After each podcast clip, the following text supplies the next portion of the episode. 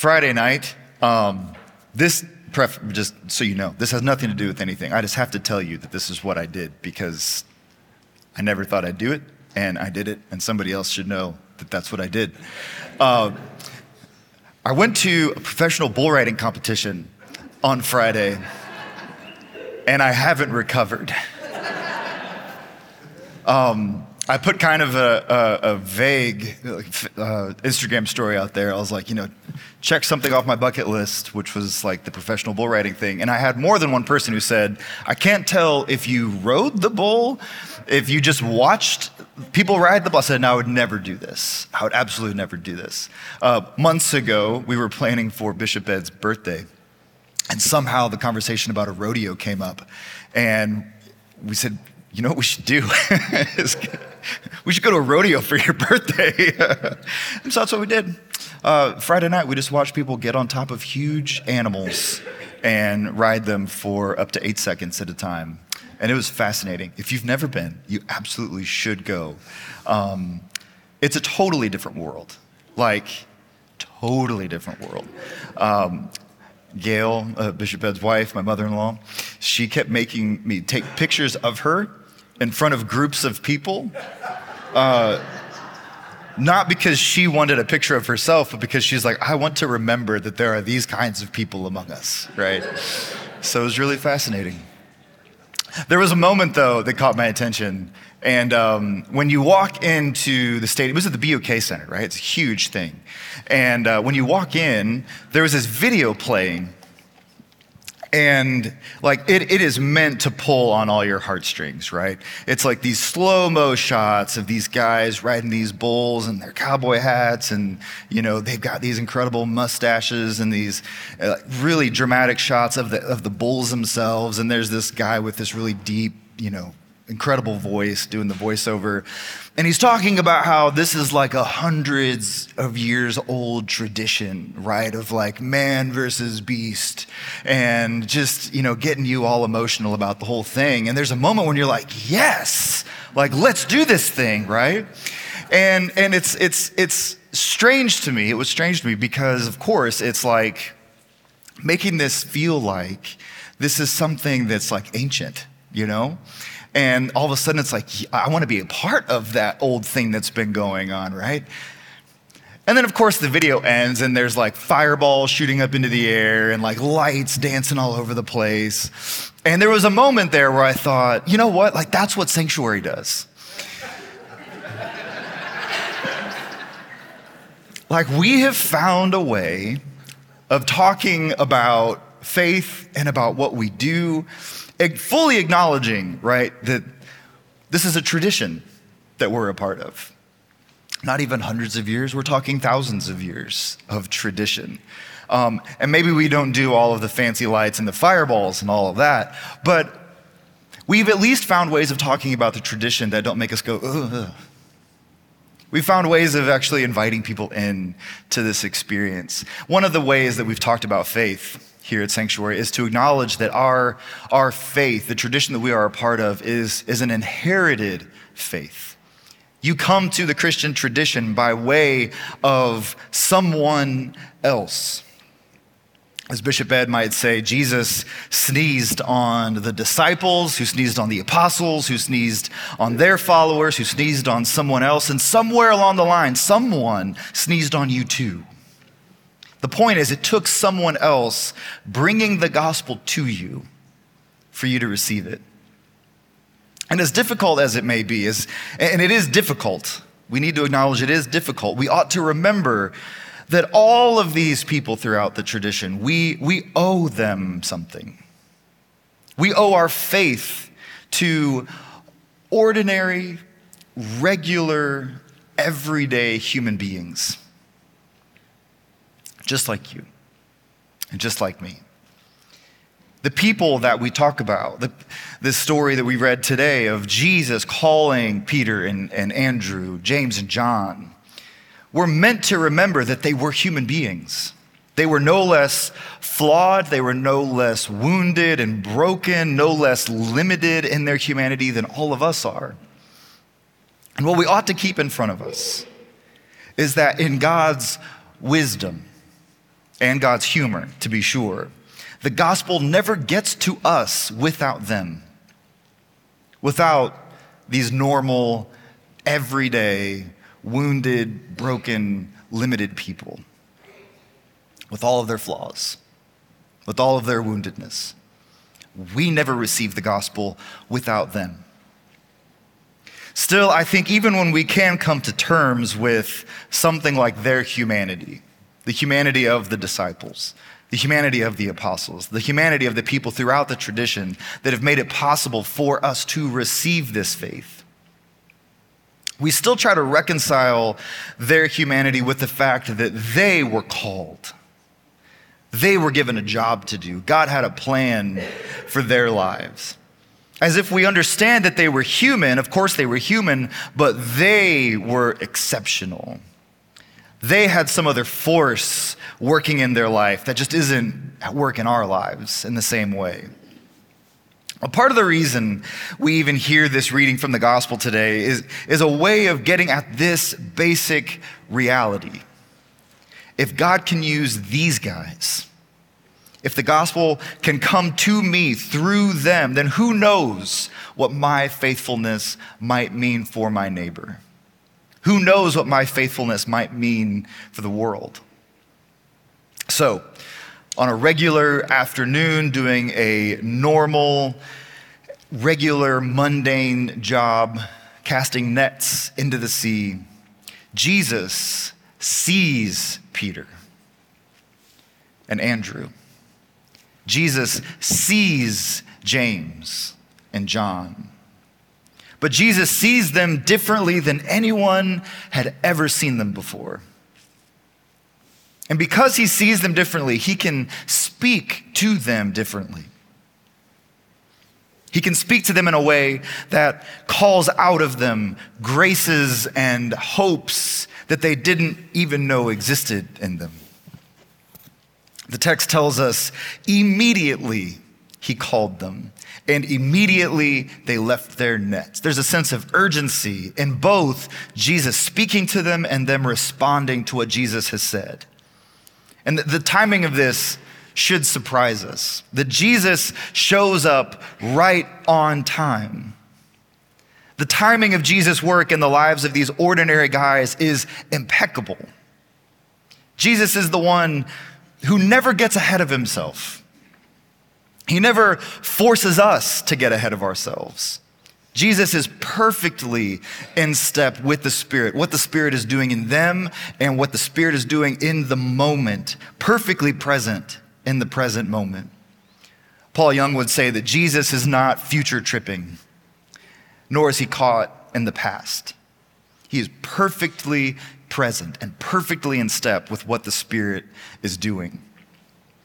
And if Jesus isn't future tripping, if Jesus isn't carrying that anxiety, that burden of what the future might hold, and if Jesus isn't caught in the past of what was and all future, all those regrets that we had, that we carried back there in the past, if he's not worried about that, neither should we.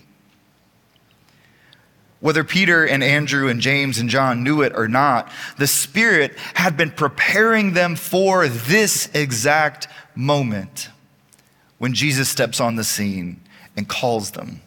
That's why they could respond immediately. They didn't have to think about it, they didn't have to talk about it with their friends. Immediately, they left their nets and they went with him. And notice that there is nothing else that they have to do. There is nothing else that they have to become to respond to Jesus to respond to that call. Their normalness, their humanity, wasn't something that they had to leave behind or something that they had to overcome in order to respond to Jesus. It was an integral part of who they were and what they were meant to do in following Jesus. The saints are the saints not because they abandon their humanity in pursuit of God the saints are the saints because they live humanly in the way that the human God lived, in the way that Jesus calls them to live.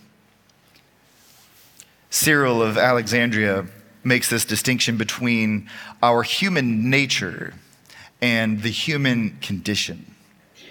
He says this Jesus revealed our nature as greater than death or corruption, and did so by achieving something beyond the ability of our condition. What he is saying, what he's insisting on, is that Jesus both fully shares our experience, fully knows what it is to be human, being everything that we are without violating himself as God. And we can share fully in Jesus' experience, in what Jesus experienced as being human, becoming everything that Jesus is without violating ourselves. We don't have to become less than to follow Jesus. The point is not that we have to become less human. We have to become more like Christ in the way that he is human, in the way that he became like us. Dietrich Bonhoeffer was reflecting on this moment, on this passage of Jesus calling Peter and Andrew and James and John. And he said this The text is not interested in psychological explanations for the faithful decisions of a person. In other words, he's saying, we're not interested in what's going on in the minds of Peter and Andrew and James and John that would just cause them to leave everything behind and go and follow Jesus. Why not? Because there's only one good reason for the proximity of call, Jesus calling them, and the proximity of deed, their obedience. There's only one good reason and it's Jesus Christ himself. It is he who calls. That is why the fishermen follow, he says. He goes on, this encounter gives witness to Jesus' unconditional, immediate, and inexplicable authority. Nothing precedes it, nothing follows except the obedience of the called. I think for most of us, we've understood discipleship, following Jesus, as us becoming something else rather than obedience to someone else. And to be sure, there is a transformational aspect of discipleship to following Jesus. But whatever that change is, whatever the cost of following Jesus is, it is always a gift to us always a grace that is creating for us a future that we most deeply and truly desire for ourselves, whether we immediately realize it or not. Bonhoeffer is absolutely right. The text isn't interested in psychological explanations. Because instead of their psychology, what's going on in the minds of these disciples when they respond to that call, we should be thinking about Jesus' wisdom we should be thinking about Jesus' timing, Jesus' his, his creativity in showing up and calling them to himself. Jesus showed up right on time. That's why we don't have to worry about what they were thinking or the condition of their lives, their relationships with their parents or their families. Jesus comes close to them and immediately called them so that they can immediately respond. His proximity, his closeness, makes their response possible. And here's what I want to say to us today. Here's what I want you to hear that if you are feeling pressure, if the idea of fulfilling God's call in your life leaves you with a feeling of anxiety, if you are sweating it, as Bishop Chris would say, it might be that it's not the right time, or it might be that you're feeling a pressure of a call that Jesus hasn't put on you. For Peter and Andrew, that immediately shows up for them in a moment when they weren't sweating it, when they weren't concerned about the future, when they weren't living in the past. They were just present to the present moment, doing the present task with the present people, and Jesus shows up. They knew they were right where they were supposed to be doing exactly what they were supposed to be doing. And so they could respond when Jesus sees them and Jesus calls them. We should acknowledge the language of calling. And the idea of calling has probably been opaque to a number of us. For some of us, we understand being called as to be exceptional, as to be set apart, to be called out from everyone else. But the reality is, there are some calls that are just all of ours to be obedient to. But other calls are unique to us. There are some calls that are ours to do and ours alone to do. Paul makes this distinction in his letter to the Galatians. Galatians 6, he says that we are to bear one another's burdens. We've all heard this text. We're all called to bear one another's burdens.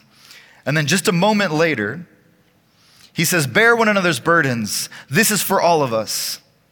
And if we do bear one another's burdens, we will fulfill the law of Christ. We will fulfill the law of Christ. And then he says, All must carry their own loads. Bear one another's burdens. You will fulfill the law of Christ. Carry your own load. What is he saying? There are simultaneously things that we are called to do, things that we are responsible for. And there are things that are uniquely yours to do. Ways in which you are called to respond to a common call that only you can because that call is fitted to you. And the way that Paul ends this letter is by saying, if you bear one another's burdens, if you carry your own load, what you'll find you're carrying are the marks of Jesus. This is verse 16 of Galatians 6. He says, As for those who will follow this rule, peace be upon them and mercy, and upon the people of God. He says, From now on, let no one make trouble for me, for I carry the marks of Jesus branded on my body. That's the blessing he speaks over the people of Galatia. Paul talks about this again in Ephesians 4 that there is one calling, but there are many gifts. So, as a community, as a church, we all have to know, collectively, we have to know what it is to make space for other people. We all have to know what it is to forgive one another. We all have to be oriented to a posture of service. But some are called to serve this church in ways that other people are not. Some of you support this church financially because you've been given grace to do so. Some are called to give their time and their gifts and their talents and their energy because they've been given the grace to do so. Some are called to intercede for this church because you've been given the grace to do so. The point is, we all have work to do. But the work you are called to is work you will be graced to do because it's the work that you are uniquely given to do. The, the work that you've been given to do is fitted to you. And whatever that work is, whatever that calling looks like, it contributes to the one work of God for the whole creation. It's all one in Christ. Think of it like like an orchestra. We all have parts to play. We all have notes to follow, but it's all part of one piece. And we need you to play your part.